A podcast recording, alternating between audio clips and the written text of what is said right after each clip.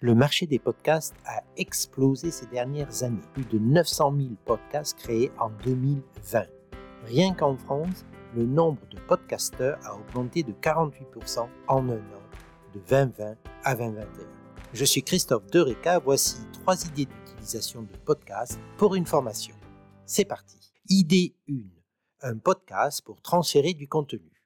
En tant que formateur, nous sommes constamment à la recherche de nouvelles idées pour engager et pour impliquer nos apprenants au processus d'apprentissage et avec notre contenu. Pour cela, nous devons les surprendre et les rendre curieux du début à la fin de la formation, quelle que soit sa modalité. La précommunication est un moyen idéal pour surprendre et pour rendre curieux nos apprenants et pour donner le ton de notre formation. Imaginez quelques instants, vous inscrivez à une formation, vous recevez par retour un message de bienvenue accompagné d'une série de podcasts de très courte durée. Qu'allez-vous faire? Évidemment, vous allez les découvrir les uns après les autres, car votre curiosité aura été titillée. Le premier podcast vous souhaitera la bienvenue. Le second vous présentera d'un ton positif et enthousiasme le programme et ses bénéfices. Le troisième introduira d'une manière simple et précise un contenu en lien avec votre contexte professionnel afin de vous offrir un bénéfice apprenant. Ne seriez-vous pas surpris, surprise par cette approche différente et créative du formateur ou de la formatrice? Lorsque j'utilise des podcasts en précommunication, quatre-vingt-dix-huit pour cent de mes apprenants en ont pris connaissance. Leur feedback est très positif. Ils peuvent les écouter à leur convenance, au bureau, en vélo ou dans le métro. En plus d'être différent, le podcast, c'est efficace. Idée deux. Un podcast interview. Dans certaines formations, des experts sont invités pour présenter des informations. Les concepteurs de formation pensent que l'intervention du directeur marketing Europe apportera de la crédibilité au programme de formation.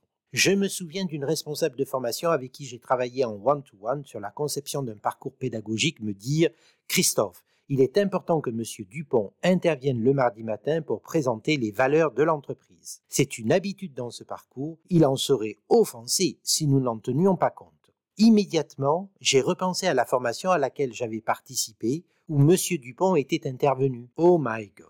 quatre-vingt-dix minutes de blabla. Néanmoins, je dois avouer que le contenu proposé par M. Dupont est indispensable dans le programme de formation. Le problème est, pour l'avoir vécu, qu'après cinq minutes, tout le monde décroche car personne n'a aidé M. Dupont à construire son contenu et sa séquence. Malheureusement, des M. Dupont, il y en a partout et dans toutes les entreprises du monde. Combien de formations font appel à un expert pour tenter de transférer un contenu technique? Mon conseil, plutôt que de tuer les apprenants à coups de PowerPoint ou à coups d'un long discours avec une descente d'informations, ne serait-il pas plus judicieux de proposer une approche différente? Après avoir rencontré et discuté avec M. Dupont, il a accepté d'être interviewé pour transférer son contenu. Cette interview a été réalisée sous forme d'un podcast radio. Il est proposé aux apprenants entre le lundi et le mardi, que ce soit en présentiel ou en distanciel. Les apprenants ont plusieurs tâches. Un, c'est d'écouter le podcast. Deux, de prendre un maximum de notes.